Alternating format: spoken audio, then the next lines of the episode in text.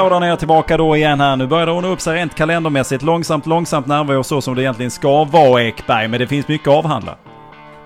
Det finns mycket att avhandla. Det är matcher som har spelats, det är matcher som ska spelas, det är folk som kommer och än ingen som har gått vad man vet. Så att, eh, men men, saker finns att prata om. Och det ska vi göra. Och ta med er då innan vi då sätter igång att det finns så många som kan så mycket mer om fotboll än oss två. Men Ekberg, den växer sig starkare och större för varje vecka som går. Ja, alltså vi... Nu, nu börjar jag vara tveksam till den. För vi kan rätt mycket, det har jag förstått. Men eh, det kanske grundar sig i det fantastiska faktumet att vi är ju från eh, Sveriges fotbollshuvudstad nummer ett. Vi är från Malmö. Kör vi detta!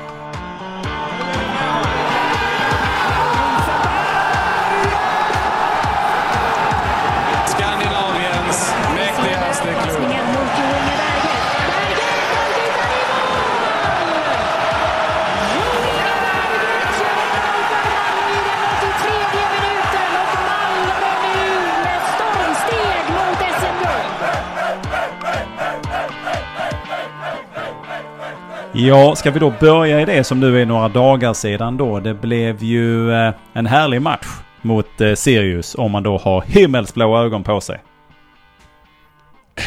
Ja, det blev ju det. Det var väl... Eh, man skulle väl kunna kalla det en rejäl eh, överkörning faktiskt. det, det, det, går väl, det går väl liksom inte att säga något, eh, något annat. Eh, jag tror knappt de fick låna, låna bollen en enda gång. Det var ju oro innan matchen att det här skulle bli liksom en liten mellanmatch. Man hade sålt Hugo, man... Eh, eh, Vecchia har sitt halsproblem. Eh, AC är borta resten av eh, året och alltså det kändes som, jaha nu ska vi, och vi har inte fått in de nya spelarna än. De har inte hunnit börja. Cornelius är också dålig, eller dålig, har problem med en, ett ben. Ah, det var liksom lite så, ja, de kommer till Mjällby-matchen. Alla de nya. Vad gör vi nu? Ska vi liksom lappa och laga och, och få ihop det här? Ehm, tyckte ju inte Rydström innan matchen att det var så han tänkte för att det här var ju en match de skulle vinna och han tycker väl att han hade materialet till det. Och det hade han ju såklart. Uh, det, var- det, eh, man måste ju ändå säga att nu helt plötsligt så bara steppar Isak Kiese Thelin upp och gör eh, två mål. Uh, Helt, han gör det ena på straff, ja, men han hade ju gjort mål om inte han hade blivit neddragen där i det läget. Så att, eh, nej, det...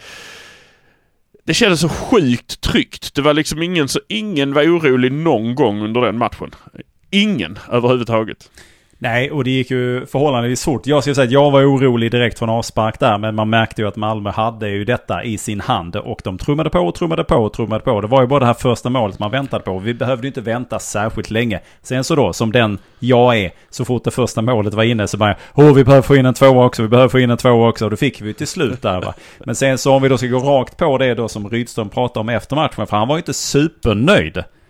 Han var ju inte Eh, översvallande. Han var väl glad för resultatet men insåg också att det här hade kunnat bli ytterligare lite. Det finns ju framförallt en situation, och nu ska, jag- nu ska jag skälla lite på en spelare som jag håller väldigt högt och väldigt kärt, Sören Rex. Som i eh, någon form av, eh, de står ju precis innanför straffområdet. De är ju tre spelare, om det är, jag kommer inte ihåg vem det är som passar till bollen som Sören tar.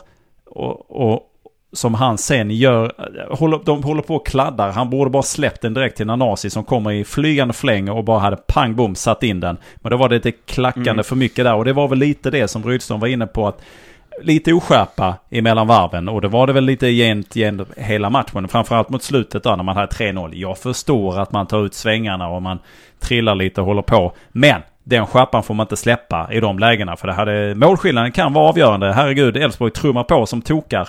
Så det kan eh, handla om en AIK-affär i slutändan då för något år sedan när man tog det på några få fler gjorda mål.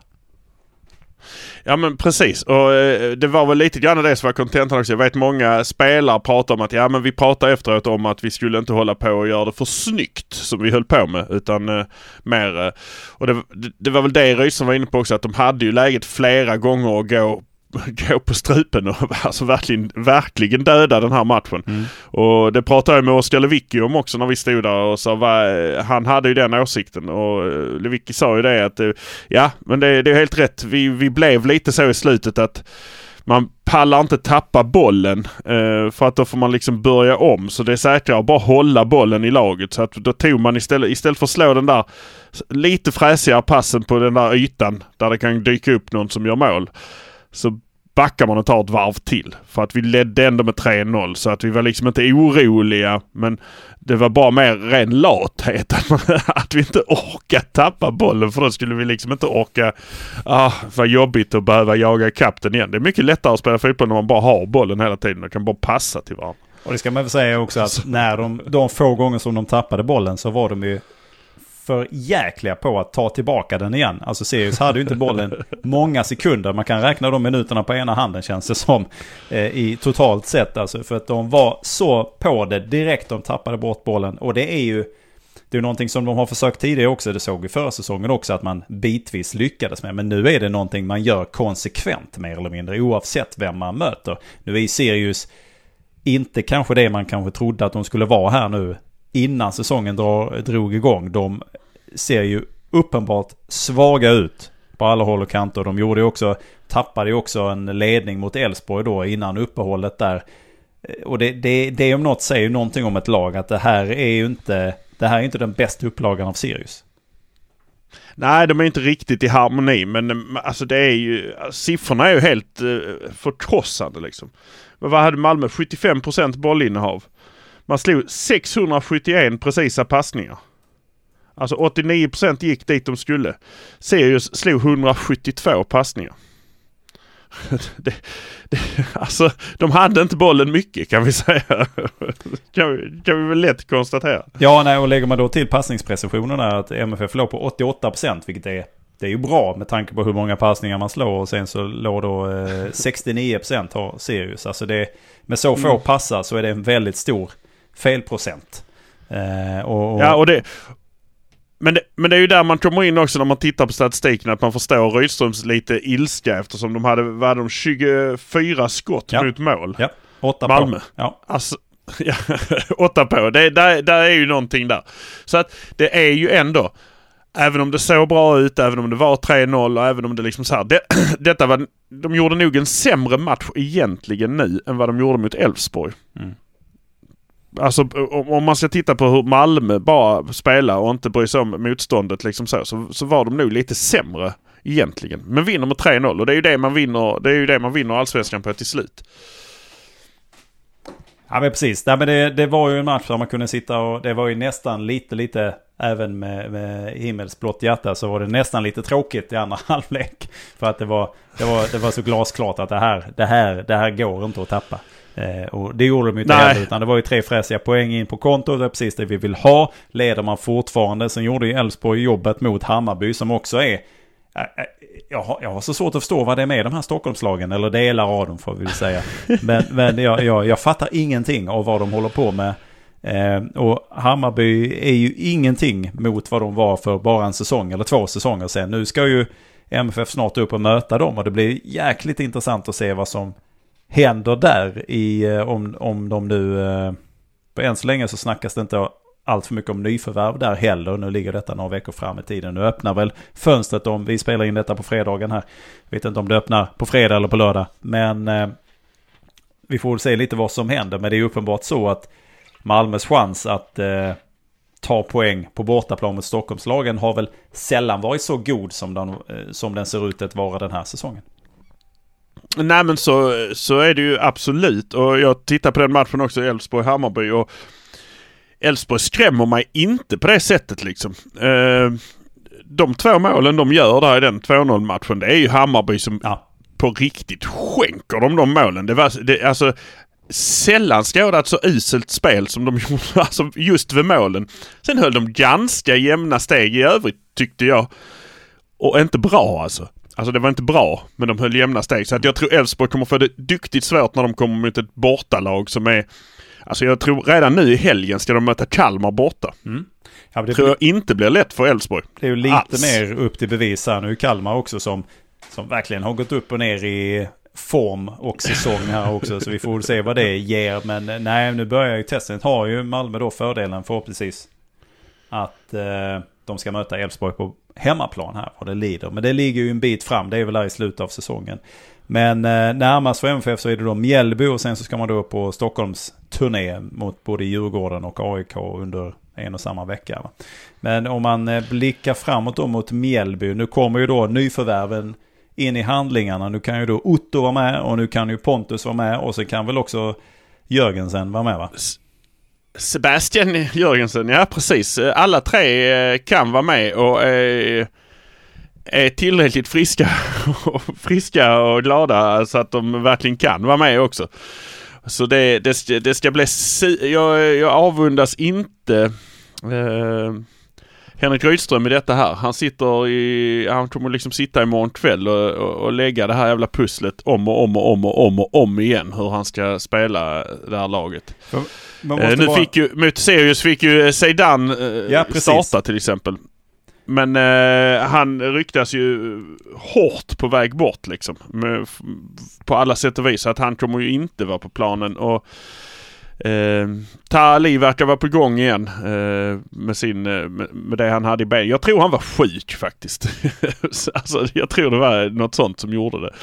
För att eh, han kändes helt mycket piggare nu och mycket, mycket gladare och friskare. Och han finns inte med. Och- Vad, vad det gäller skadeuppdateringen där så fanns han väl inte med nu här. Nu ska vi bara se här lite snabbt här. Så jag inte säger för mycket. Nej, jag tror bara det var Tinnerholm och... Ja, han eh, står, det står här, står här. Han fick en känning på baksidan eh, mot Sirius-matchen. Av försiktighetsåtgärd har han, åtgärd så har han kört rehabträning i gymmet. Men han återgår i träning på fredag. Det vill säga i detta nu då när vi spelar in. Så är han tillbaka igen. Ja, ja men precis. Eh, han, eh, han kom ju, har man hört vår intervju med honom så kallades ju han och Patriot för eh, Tom och Jerry av de andra. För att de hela tiden springer runt och jagar varandra. och det, det stämmer. När vi satt där inne i, eh, i onsdags för att, för att prata med Sebastian Jörgensen så kommer han springande i full fart igenom medierummet skrattandes. Och sen kommer eh, Patriot en liten stund efter lunkande, virrandes på huvudet bara. Nej, alltså nej. det, Men det är väl så han, det är roligt. det är väl så han tar sig fram, Taha. Han springer väl jämt, konstant. Han är väl konstant Ja men han, är, han, han har lite sprung i speg, steget alltid lite så. Tjoho! Det går lite så undan. Um, han gör inte släpa. Han är ingen, eh, han är ingen eh, Johan Dahlin Nej, direkt. det, det är som- väl raka går motsatsen skulle jag vilja säga. försiktigt framåt i livet. Däremot, om vi nu är där och, och rotar i det här lilla medierummet så ska jag säga att det kom förbi en eh, glad dansk också. Vilken som tyvärr inte får spela på hela säsongen. han heter Anders Christiansen och han ropade glatt när han sa Hallå där nere!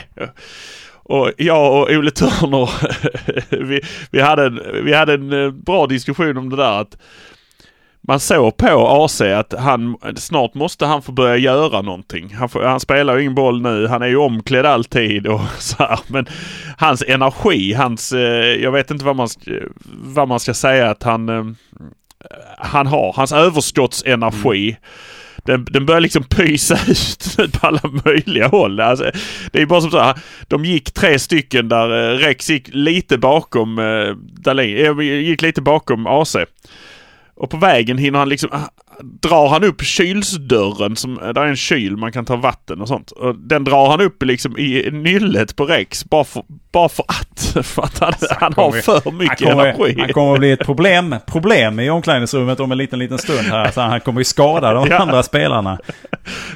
Han, han är lite grann som jag hade en uh, undulat när jag var liten. Men Släppte man ut honom på rummet så blev han bara...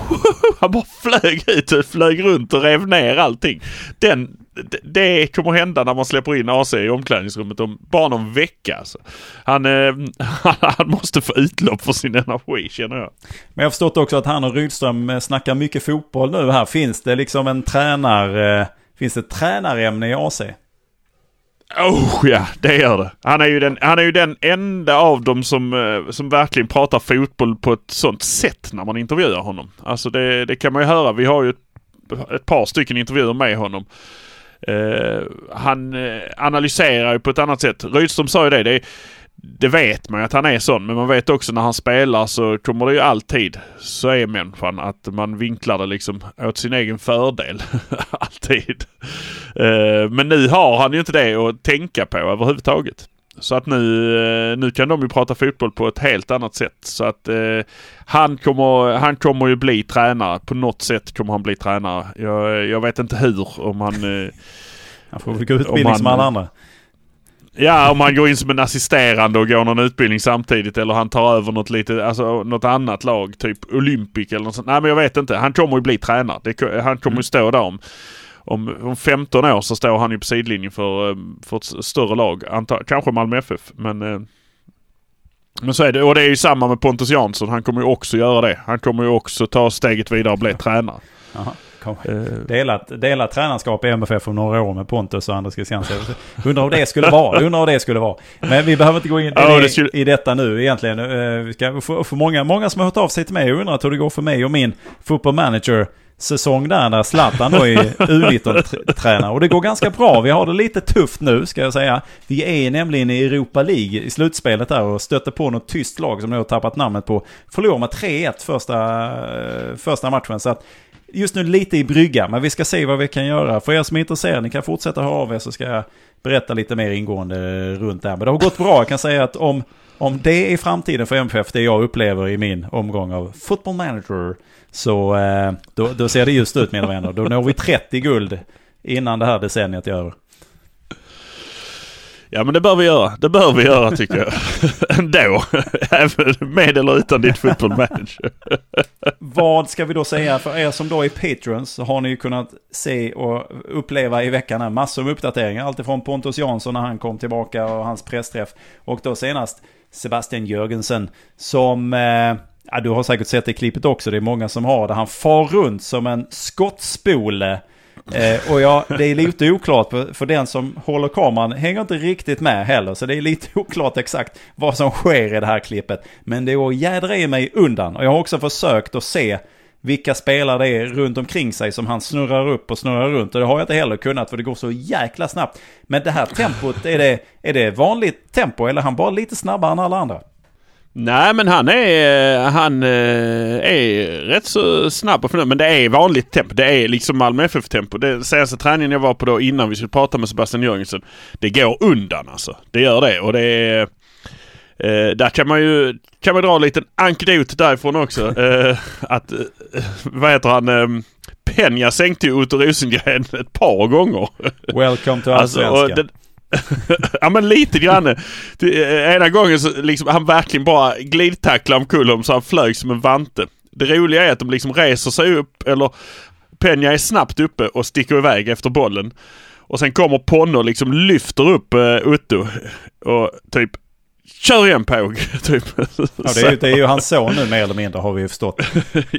ja, det är ju det.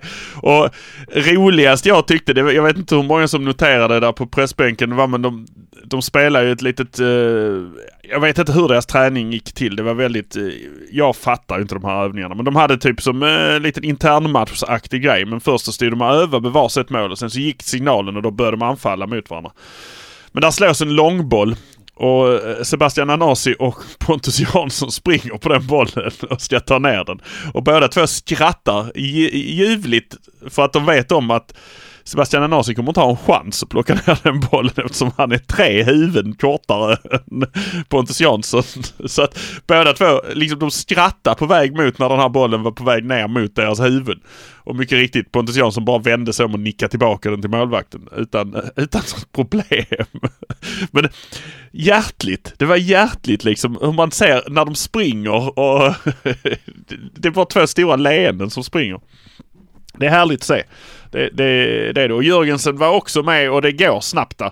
Men de, de där klippen, det visar ju på att han har ju någonting. För han gör ju också, det är ju inte bara att han har bollen och drar runt och så här. Utan han passar den ju också. Tar emot den och passar den och tar emot den och passar den liksom.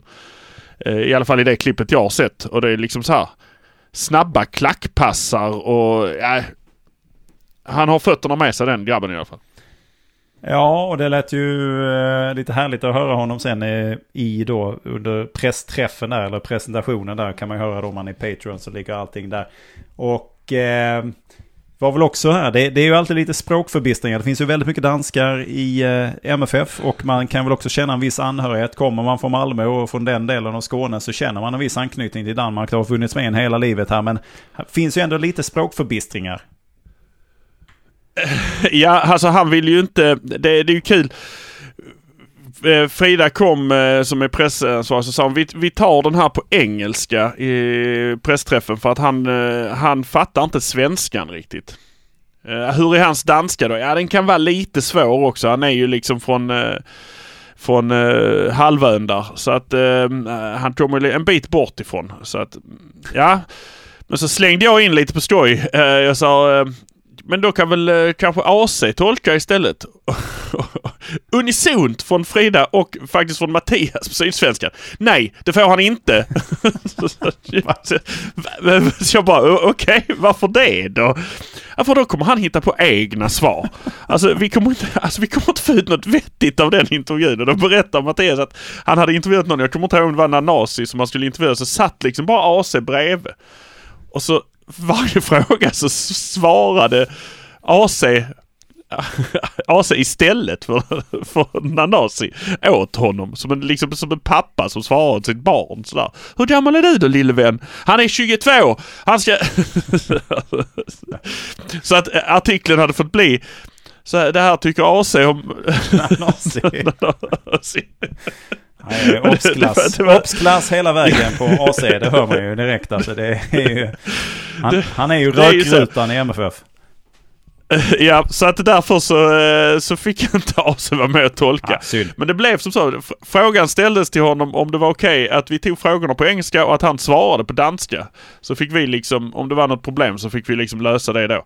Men eh, jag tyckte, och jag vet inte de som har hört, eh, hört den här, och jag tyckte hans danska var eh, väldigt överkomlig. Alltså, jag, jag, hade inga, jag, jag hade inga problem att förstå vad han sa. Däremot hade jag en del eh, problem att förstå en del journalister som ställde frågor på engelska. Den, den, var, den var lite tjorvigare mellan varven. ja, ja jag, jag, jag, jag, säger ingenting där. Men eh, jag håller mig på god fot. Så, du är ju där. Jag är ju aldrig i pressrummet. Jag behöver ju inte hålla mig på god fot med någon.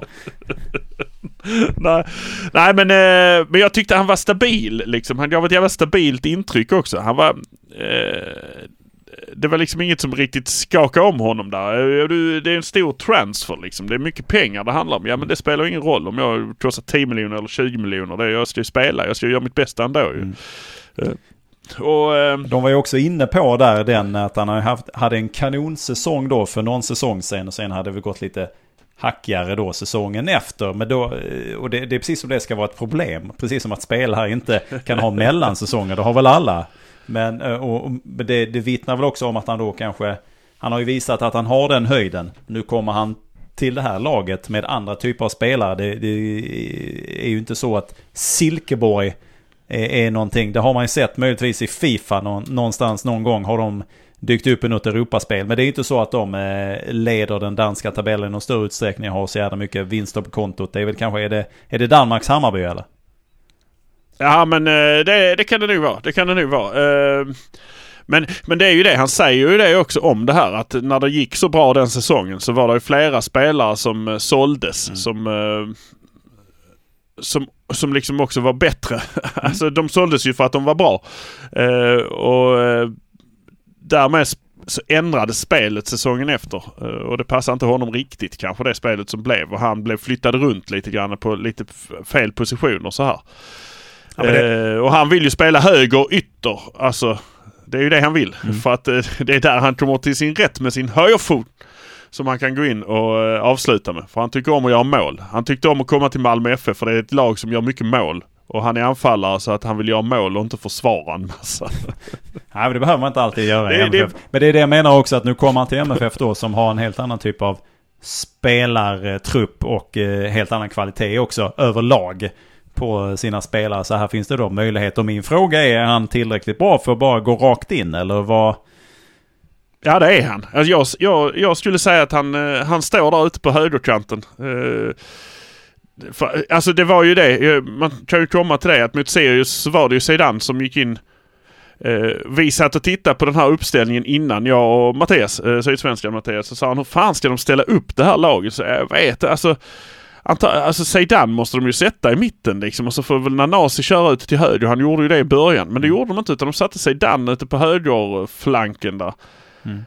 Eh, och eh, det, det, det blir ju liksom den öppningen som blir kvar till, till eh, Sebastian Jörgensen då ju. Att han får gå in, eh, gå, gå, gå ut på den kanten och det tror jag han gör direkt. Jag tror han sätts där absolut med bums eh, faktiskt. Mm. Och, och då ser du, nu ryktas det ju också om en eh, norrman också. Ja, eh, jag, nu, nu skulle jag kunna dra ett namn rakt ur eh, där bak. Eh, Det är ett dubbelnamn. Han dubbelnamn. Berg. dubbelnamn. Han heter ju Berg i mellannamn, men jag, jag skulle vilja säga Henning Berg Paulsen. Men det heter han nog inte alls. Jag vet inte var det namnet kommer ifrån. Men det kan ju vara att han heter Jag, det. tycker, ja, men jag, jag har fått för mig att det är någonting med Lars. Men jag ska också vara helt ärlig och säga att jag har inte namnet framför mig i detta nu. För jag har inte hittat det. Men jag vet ju att det är på gång här. Vad är det? Men han är ju då en av eh, Norges främsta. Ja, men han spelar ju Randers i Danmark. Ja, precis. Eh, så att eh, det, det är också spännande. Det underlättar inte. Där. Men, det, det, nej men han har ju, han har ju då eh, lite Malmökänning för han måste ju varit med och mött Malmö nu båda de här matcherna typ som de, eh, som, som Randers mötte Malmö både i höstas och eh, nu i, innan, alltså på försäsongen så möttes man ju. Ja. Så, eh, men jag ska säga här, jag ska, jag ska få fram vad han heter. Lasse Berg Jonsson heter han. Lasse Berg Jonsson, eh, 23 år. Spelar då i Randers. Eh, är en mitt, mitt, mitt, mittlirare. Han har liksom inga alternativa positioner i den lilla appen som jag tittar. Utan där är han bara central mitt. Och det är väl det, det, är väl det man... Eh, det är väl där man ska ha lite uppbackning kanske på något sätt. Men han ska ju räknas som en liksom översta hyllan eh, värvning. Och, och då, då blir det lite tjockt. Så jag vet inte vem som mer ska försvinna. För att eh, Otto är ju inne. Eh, Lewicki har ju kommit igång. Jag tyckte han gjorde en bra match mot Sirius. Eh, mycket mer offensivt än vad jag trodde han skulle vara. För Peña går ner och tar den defensiva oftare. Vi pratar lite grann om det. Det kan man höra i, i Mixed Zone-intervjun med Levicki Lewicki om att eh, han hade en betydligt offensivare roll än vad han har haft på länge. Vilket han tyckte var kul. Ehm, så jag vet liksom inte. Och Siby är ju också på gång. Eh, jag, jag, jag, det börjar bli tråkigt trångt. i- Alltså även om vi blir av med AC och eh, Hugo Larsson så börjar det bli trångt på mitten igen. Ja, precis. Att- och jag, jag, är väl och lite, det- jag är lite undrande över CB här nu. Det var ju en, en supervärvning då förra sommaren och sen så har då skadeproblematiken ställt till det såklart. Han är tillbaka nu och verkar också fullt återställd och kan ju spela. Frågan är om det har hänt någonting nu här efteråt som gör att han kanske inte riktigt är där han var förra året. För att det är ju uppenbarligen så att Henrik Rydström verkar inte riktigt se fördelarna Ja men han är nog... Jo men han är nog inte riktigt matchredo än. Alltså eh, han, jag tror inte han har... eh, Och det, det, det är lite så. Sirius blev ju lite speciell match också. För när man har 3-0 då tar ju Rydström valet att han istället testar två debutanter eh, i den matchen. Så att... Ja, det är det är, eh, det är klurigt. Det är klurigt att veta hur han tänker men jag tror inte han har, eh, jag tror verkligen inte att han har räknat bort Siby eh, på något sätt. Och, och man kan ju också säga, titta på Lomotey på, på träningen. Han, han, han kan ju slå sådana crosspassar så det är helt sinnessjukt alltså. Så att eh, det är också, det, det finns ju kvaliteter där om man vill ha men men eh, ja, det är tufft. Det är, det är tufft. Nu, nu, man är ju som sån. Man är ju verkligen som sån. Har man spelat football manager eller någon Fifa eller vilket annat fotbollsspel som helst. Har man köpt en ny spelare för dyra pengar så vill man ju ha in honom direkt. Det, det är bara så. Vad fan ska man köpa honom för annars? Vi, vi, Det, vi, det är lite känsla. Vi måste prata lite om vilka som eventuellt kan vara på väg ut här också. Men innan vi gör det Ekberg ska vi säga att vi gör det här avsnittet tillsammans med Hoff Entreprenader som med sina rötter i Malmö ombesörjer allt från totalentreprenader, nybyggnationer och renoveringar. Och det har de gjort ett tag Ekberg. Ja, det är ju sen förra seklet. Alltså det är ju jättelänge de har hållit på med detta. 1998 startade det. Ja, och vi säger stort tack till Hoff Entreprenader. Du, om vi då tittar lite på eh, vilka som är i farozonen här. Vilka som du tror lämnar nu då när fönstret öppnar. Alltså vi pratar farozonen så ska man, alltså jag vet inte men de som lämnar, eh, ja. Eh, Zeidan kommer ju med största sannolikhet lämna till något, eh, någonstans. Wherever lite grann. Men du tror, Eh, tror du han går in inom Sverige eller blir det utanför? Är det Danmark? Ja, det, är nog, det är nog ett sista val men eh, Odens är väl fortfarande efter honom. Eh, och, på tal om Odense, man måste ju ändå, man måste ju ändå älska Buya Turay. Som eh, kommer till Odense och säger jag är här för att jag ska spela i Champions League. De har ju aldrig blivit bättre än sexa eller någonting. Ja men ambition, ambition, ambition. ja. Det ska man Det är attityd. Det jag älskar det. Så, att, så eh, visst, eh, Zidane kanske hamnar där. Eh, han kanske hamnar, men han hamnar någon annanstans i Malmö tror jag. Dels för hans egen skull och, och på många andra sätt liksom. Jag, jag tror inte de lånar ut honom. Jag ser det. Är, jag tror han blir såld liksom. Mm. För han behöver ha en bärande roll i ett annat lag. Han är, han är så pass bra.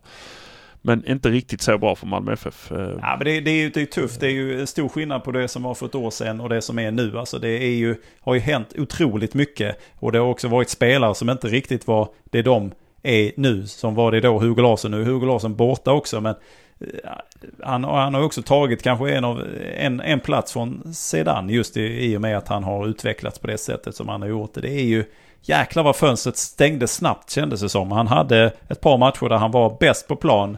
Och sen hände någonting Ja. inte konstigt med tanke på allt som skedde i truppen med 700 olika tränarnamn och 700 olika typer av sätt att spela och så vidare. Och så vidare. Och så plötsligt var han, upplever jag, en spillra av det han var några månader tidigare. Och sen så har han inte, har han inte heller fått möjligheten att komma tillbaka. Han kan inte göra mer än att träna och ligga i och sen får han inte chansen får han inte chansen. Så att jag tycker det är supertråkigt för jag gillar verkligen personen och jag gillar attityden. Jag gillar mycket av det som jag sett av honom på planen också. Men här har han hamnat i kläm tyvärr. Ja men det har han. Han är ju också lite grann av en självförtroendespelare och det har, eh, det har ju inte varit där på slutet. Nej. Självförtroendet. Eh, Så att, eh, Jag tror nej. fasiken det. Nej, nej, men det, nej, exakt. Det är ju, det är ju inte konstigt. Nej. Jag hade väl också tappat självförtroendet när man liksom hela tiden blir om. Och det är ju inte så heller att han har varit... Alltså det, det måste ju också vara tröstlöst och vara, bra, vara riktigt bra. Och sen så är det bara det att de andra är ännu lite Så bättre. Lite, ja men det är precis som det här steget. Det är klart att man, Alltså, kan, man, kan man gå till Malmö FF, och nu, nu försöker jag vara något lunda objektiv i detta. Men och, får man en möjlighet att gå till Well. Malmö FF och man är fotbollsspelare och har ambition och vilja. Då är det klart att man tar den möjligheten. Men här är det ju så att sedan steget från Sirius hade kanske skulle Kanske skulle han landat i en klubb som var precis snäppet under MFF då. Så det gått till Danmark redan då när nu den möjligheten fanns. Men det är klart som fasiken Mm. när eh, telefonen ringer och det är inte Hasse Borg utan Daniel Andersson i andra änden som säger Hallå! Ska du inte komma hit och spela lite? Eh, och så blev man ju lite sugen på detta såklart. Det så här, Jörgensen sa ju detsamma liksom. När, när eh, Malmö hörde av sig så var det inte så mycket snack om att det är dit jag ska. För där har jag möjligheten att utvecklas och spela härlig fotboll och få vara med om saker. Och det var ju precis det och det är en stor klubb som är ute i Europa liksom. Ja, ja men det är, jag, jag, jag, jag köper det. Och det, det är ju det. Att, alltså Zidane är en väldigt, väldigt, väldigt bra fotbollsspelare. Det är bara det att de andra som är där på planen är bara precis lite bättre än honom. Alltså, det är, fan att känna så. Att man är den liksom som... Och sen är han ju inte, Ja, han är inte var ju- 19 år. Utan han är ju en bit Nej, uppåt liksom. nej. Så att det, det är ju... Eh, det måste vara ännu eh, stökigare då. Vi kan ju bara ta han. Heter han? Sebastian från eh, IFK Göteborg som blev helt knäckt över när han insåg sin egen, sin egen dödlighet på något sätt. Att han var inte skiten längre utan det fanns andra. Och det var Otto Rosengren till exempel som, var, som är grejen nu plötsligt. Och när han inser det så var brister det för honom. Och det är ju klart att eh, man kan ju, man kan ju förstå det. Man kan ju ha ett sånt nära Ja. döden upplevelse i de sammanhangen. Men eh, nej, så att ja, det är trist att se honom gå. Men det är ju för hans skull kanske bättre också att han lämnar. Ja, verkligen. Verkligen. eh, Det tror jag. Alltså för hans eh, framtida både, alltså karriär på alla sätt och vis så tror jag det är, det är ett bra steg att ta och dra iväg. För honom. Mm. Okej, vad har vi med då? Jag är ju då orolig för... Det är väl två spelare som jag är lite orolig för. Att de ska lämna. Mm. Och det är Nanasi och sen så Bussanello. Att eh, om det inte kommer något bud på Ja, honom. Busanello tror Ja, nej, men Busanello tror jag absolut inte lämnar. Nej. Eh, Han trivs bra i Kävlinge. eller vad det är. Västra, vad var det? Västra Hammenhög eller vad var det? Nej, Tygelsjö. Tygelsjö. Tygelsjö. Eh, på tal om Busanello och Tygelsjö. Jag har fått översättningen. Nu ska jag bara försöka presentera den. Ska de bara något sätt. knacka Så jag, har in i en dator och...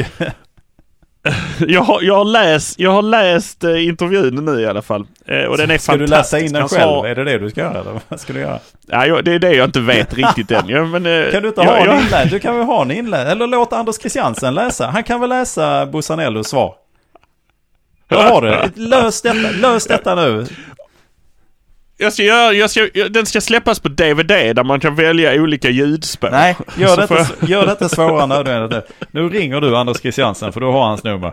Och så säger du, hej Anders, så här tänker jag. Jag har en intervju med Bussanello som är översatt. Du, kan du läsa hans svar? Du kan lägga in lite eget också. Så kommer han ju nappa på det. Testa det. Det, det ser vi fram emot att höra. Ja, det, det är bonusmaterial det. Eh, sen så för de som Om vill inte, höra det om, inte, riktigt om inte det så får jag göra någon lösning. Patreon. Om inte det räcker för att bli Patreon, då vet jag icke. Nej, nej, han har ju tid över AC. eh, Så att vi kan ju jobba på det. Mm. Eh, Du kan men, kanske eh, alla de danska nej, spelarna kan läsa en bit var.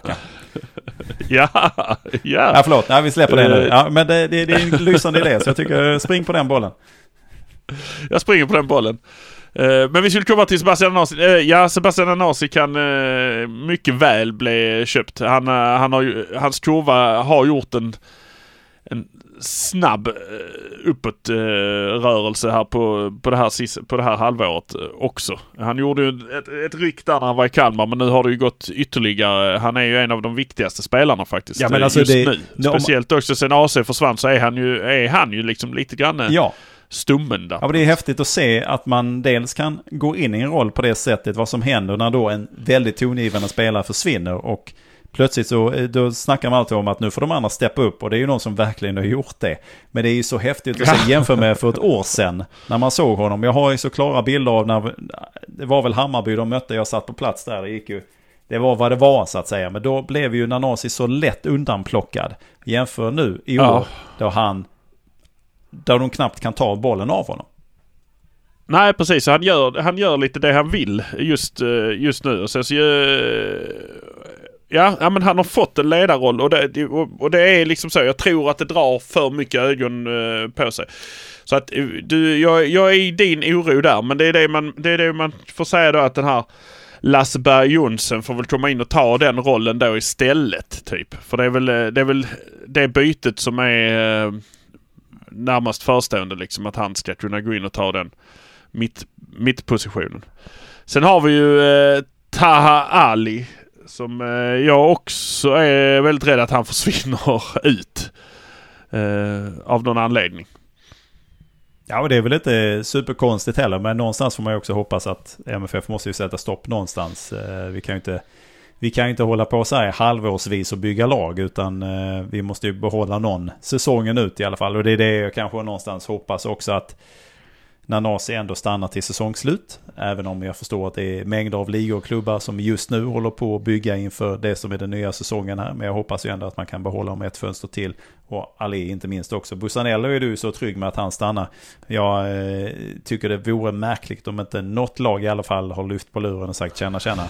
Ehm, sen så får ju MFF ta ställning till, och det var någon annan som var inne på det också, att man skulle förlänga hans kontrakt. Och det tycker jag väl också hade varit ganska gött. Jag har just nu inte något, en aning om hur långt det sträcker sig, men att man bara... Du har gjort en kanoninsats så här långt. Vi, vi vill premiera det, så vi förlänger ett år och sen så eh, skickar vi några hundratusingar eller en halv miljon eller vad det nu kan vara åt ditt håll för detta extra. Mm. Ja men eh, visst, det skulle man kunna göra faktiskt. Han är ju allsvenskans bästa spelare och eh, men, eh, men som, som, man, som jag har läst i den här intervjun jag har gjort med honom så är han ju väldigt ödmjuk och han, är, han har inga tankar på någon annanstans. Eh, Och jag tror till och med att han gärna är kvar. Han är gärna här, vinner och sen är han kvar nästa år och spelar i Champions League. Eh, Eh, Jag, jag tror han är så pass begåvad att han vet att här har han, han är ligans eh, bästa spelare i Sverige. Eh, går han till ett annat land så kanske han inte är det. Men eh, jag tror han vet sitt, sitt värde höjs om han får köra eh, i Champions League också och möta de större klubbarna och verkligen visa vad han kan. Ja, det är väl såklart. Och det, det kan väl också vara någonting i att man eh, får en titel på kontot om vi nu ändå ska leka med tanken om att Malmö ändå utmanar om att ta guld i år så kanske det kan vara någonting som höjer det lite grann. Och I och för sig då skulle Abu Bakari vara värd närmare 300 miljoner nu för att han har ju tagit 700 titlar de senaste fyra månaderna. Så att eh, jag vet Ja, men det är det, men det är det jag... Det är det jag menar. Han skulle kunna gå till ett lag i var som helst i Europa kanske. Men det höjer inte hans aktie lika mycket som det skulle göra att vara kvar i Malmö och spela i Champions League med Malmö. Alltså... Eh, som, som det gör för Abu Bakari som har varit eh, och spelat och gjort mål i eh, Europa Conference League liksom. Det har inte höjt hans aktie. Det är ju ingen som, liksom, det är ingen som har köpt loss honom eh, ens en gång. Han har ett halvår kvar på sin utlåning. Alltså, eh, och det tror jag han förstår också, Busanello. Att det, det, det kommer smälla högre om han får göra det i Malmö. För Malmö är ju ändå ett lag man pratar om ute i Europa och i världen. Mm. Så att, Ja, jag ska lyfta en liten eh, fundering runt Patriot också då som inte kanske då, det är inte så att det ryktas direkt men samtidigt så kan jag ju, jag kan ju förstå om han börjar bli lite less på att sitta på bänken så pass mycket för vi vet ju också vad han kan när han väl får möjligheterna. ja men så är det och nu tar man som sagt in Sebastian Jörgensen. Eh, som antagligen kommer pu- putta ner honom igen där ute på den kanten. Alltså, Eh, för vi, just nu pratar man ju om att, eh, eller jag gör det i alla fall, att Taha Ali har ju vänsterkanten. Eh, Nanasi på mitten. Och sen så har vi då Sebastian Jörgensen ute till höger.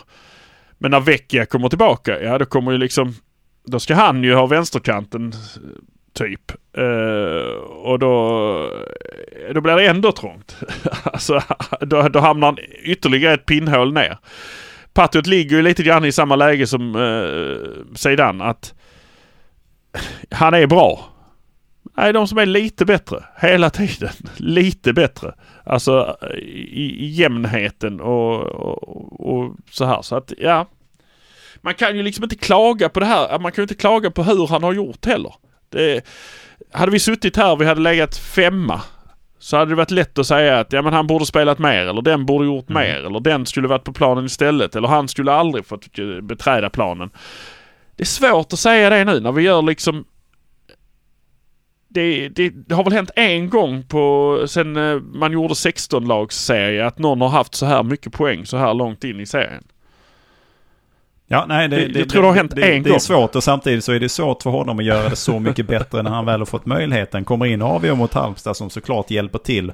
Så att vi har det försprånget som vi har i detta nu. Fram till dess att han kom in så visst, Malmö var på och höll på. Men det är ändå han som gör det och han gör det på ett sätt som är, är ovanligt. Vilket få spelare skulle kunna göra. På att han bara drar till den, tjongar in den på det sättet. Och det är ju det som gör att det blir mål i det läget där. Annars hade han kanske gått och räddat. Eh, Det hade också varit en risk att han gick utanför. Men det gjorde det ju inte. Och det är ju, det är ju någonting som vi inte har, kan ha för mycket av i, eh, i ett lag. Nej, nej, nej, nej, nej precis. Men där är det bara mer, mer jag tänker på hans egen liksom hur han känner det här att, att hela tiden vara det här pinnhålet under som Zeidan till exempel. Mm. Som hela tiden har en eller två som går före i listan. Det är, ja, det är, jag kan väl känna att det är en... Eh, det är något man liksom... Ja, jag hade, jag hade känt det tröstlöst typ.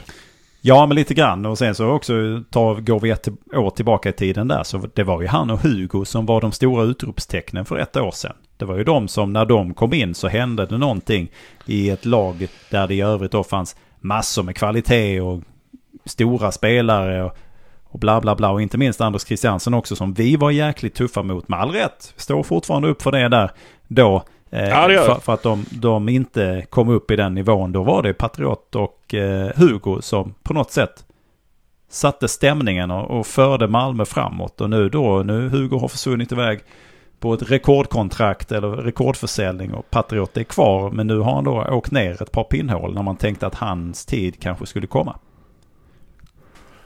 Ja, eh, ja, ja det är... eh, För det är ju eh, det är en vi inte har lyft ens en gång. Alltså som eh, Hugo Bolin. som, som ju också... Som, som ju också är hur bra som helst. Och har möjligheten att och liksom ta stage Men hur det- långt som helst. Är det risk, är det risk, jag säger faktiskt risk, är det risk för utlåning på Hugo Bolin i höst? Eh, nej, jag tror inte det. Men det är, det, som, det, det är där jag liksom tänker Patriot och Zidane. De hamnar liksom... Han kliver liksom ändå in före dem skulle jag säga. Och det, det ska man väl inte säga för att hans kvalitet skulle vara så mycket bättre och så. Men hans spelstil passar bättre för 90 minuter i Malmö FF än vad, än vad eh, Patriot och Sedans gör. Ja, han är ju också, Eh, han är ju, s- han är ju ungdomen i detta också. Han är, är ju Ja. mer pengar in, hur trist det än låter, än vad Zidane och Ja. Patriot är. För han är fortfarande så pass ung så att går han om en eller två säsonger så det är klart att han kommer bringa in mer pengar än de andra två, kanske till och med tillsammans. Mm. Ja men så är det ju. Alltså det, det är ju så helt enkelt. Och, eh, sen kan man ju prata om Knudsens vara eller inte men jag tror... eh, Det, alltså det är sjukt. Det är sjukt. Eh, Knutsen som jag ändå älskar. Det är ändå sjukt att han var mer eller mindre ordinarie för inte så länge sedan. Och sen fick man då in Bussanello som... Man kan säga vad man vill om Jonas Knutsen. Han gör alltid sitt, han gör alltid sitt yttersta. Men det är ju, det är ju, det är ju galet vilken skillnad det är. Ja, det är ju det. Och där är ju till och med Martin Olsson in emellan liksom. Eh, som... som eh, Landslagsmannen. På vänsterbacken där. Ja, ja, ja. Han är ju landslagsman också. Han är liksom Sveriges bästa vänsterback. Då, Han är den bästa då- vänsterbacken Sverige har att hämta. och då räcker han ändå inte till i klubblaget. Med Bussanello? Nej, Nej, precis. Uh, ja, det är... Ja, det, det, är ju, det, är ju, det är ju lätt att sitta här och vara kaxiga sen så händer det någonting. Ja, Men, det, eh, visst, men jag menar, visst vi- är det så, men vi, vi måste ju se till vad vi har i detta nu. Och just nu är det Ja. ju så här. Det, det är ju ingenting att snacka om. Men okej, har, vi, har vi missat någon här nu på utsidan? För att jag funderar väl ändå på att även nu har det ju ändå värvats in lite grann. Det kan man inte säga. Det är mittfältet och så en liten back då. Som, Ja, det, som kom in. Men det är är väl om något- Peña, hur han känner. Alltså, jag, jag, alltså, där är jag ju helt osäker på hur han känner. Om han pallar vara kvar. Men han spelar ju livets spel nu och han är fruktansvärt nyttig och han är tillsammans med Busanello eh, liksom bäst på plan nästan. Alltså, men det är många som är bäst på plan alltid men han är ju där uppe och gör, alltså han spelar verkligen på en nivå nu som är hans bästa jag har sett i MFF överhuvudtaget.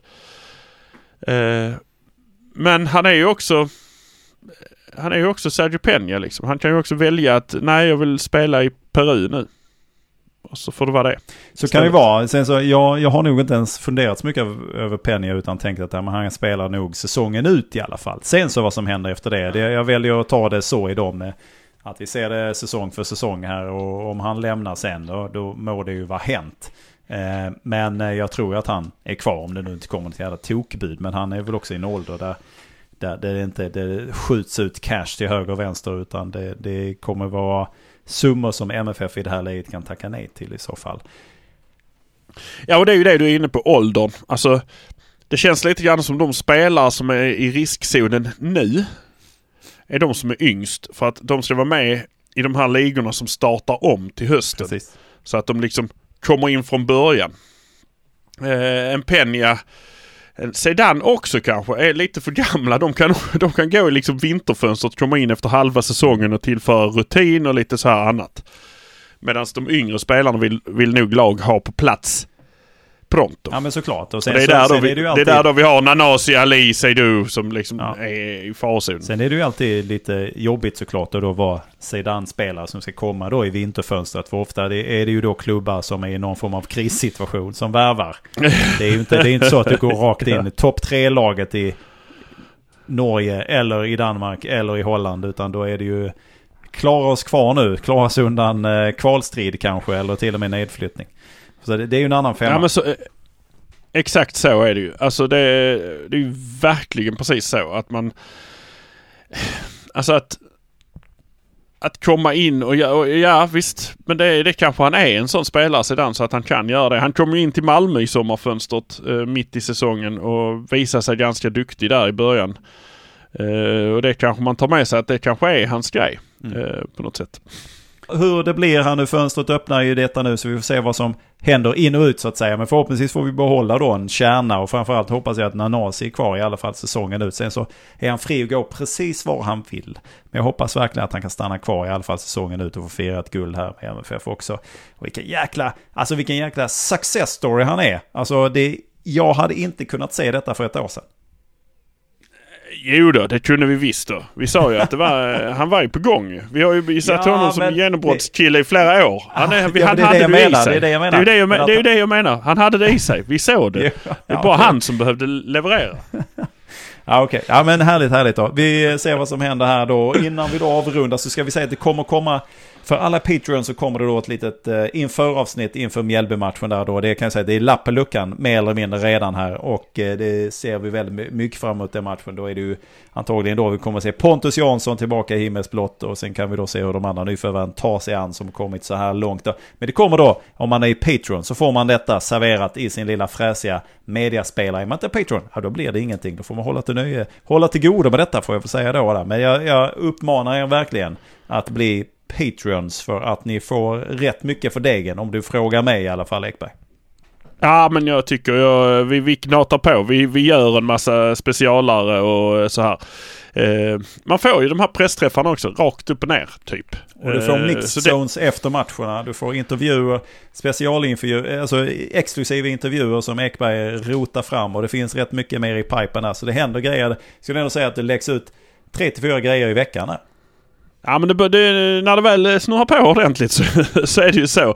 Eh, och det är ju lite grann, jag, jag kan ju tycka det kan vara lite roligt. Man, eh, för att eh, som supporter så läser man ju och tar in allting fastän man vet att det står samma grejer i alla artiklar.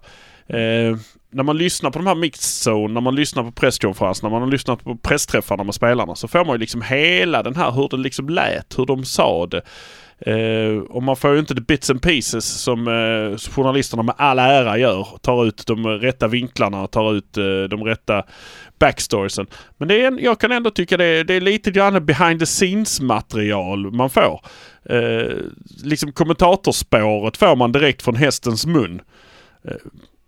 Ja men du får ju till exempel mm. när Rydström eh, ibland undrar över frågeställningar som journalisterna ställer. För att det ibland tycker att det låter som att du har en uppfattning här som du antingen vill att jag ska bekräfta eller om jag ska säga emot. Eller vad. Alltså man får Det är alltid så med det. Ja precis, man får lite mer, eh, ja, precis som du är inne på, bakom kulisserna. Hur var det här? Hur gick det här till? Det blir inte konserverat och serverat så som den som har sin vinkel i just den krönikan eller i just den eh, reportagebiten vill få det till. Utan du får helheten i detta och det är en jämnhet i materialet så att säga. Men, eh, Ja, men jag måste ju säga det, det tidningarna gör, det gör de ju fantastiskt. Alltså de, de måste sitta och plocka ut de här russinen och göra, göra något på det. Och det, ja, ja, men så, måste, det, så går det till. Så måste man göra. Det är liksom inget snack om saken. Vi har däremot den friheten att vi behöver inte göra det. Vi kan liksom ge hela den här... Så vi, vi är ju komplementet. Vi, ska, vi är ju liksom inte det... Vi är ju inte eh, den enda källan man ska gå till. För att eh, jag, jag tycker jag inte. Men jag tycker man definitivt ska ta in den här källan för att få hela bilden. Det är liksom, vi är den sista pusselbiten för att lägga hela pusslet ja, vi är inte rubrikerna, vi är helheten. Så kan man väl säga på Ja. något sätt. Så du får, du får eh, Ja. betydligt bredare ingång i vad som egentligen sades och hur det egentligen sades. Och, eh, vi är, jag, är, jag är så tacksam och glad att du gör allt detta eh, Ekberg. Att du springer där och gör de här intervjuerna. Det är superkul att lyssna på. Så att eh, vill man ha mer av Hallå där nere så blir man Patreon så får man fasiken så det räcker och blir över. Du, nu ska vi eh, ta en liten kik i maratontabellen här också då. Ja, det ska vi göra. Eh, ska vi se här. Jag ska bläddra lite grann i den här stora, stora, stora boken. För det, är, det, det, händer, ju, det händer ju lite grejer där. Malmö eh, och Göteborg och AIK. De är många lag som har liksom aspirerar på någon, någon form av topp där. Att de ska, att de ska liksom komma någonstans. Men vissa lag hackar efter. Göteborg tappar mark. De fick bara oavgjort senast. Eh, AIK däremot vann, sparkade sin tränare därefter. Eh, modigt när man har tagit sin första vinst nästan. Eh, men sen så får man leta. Sen får man liksom så här. Oh, det rullar, det rullar. Där många, många poäng över de här två lagen. Där ligger eh, Sveriges finaste fotbollsförening.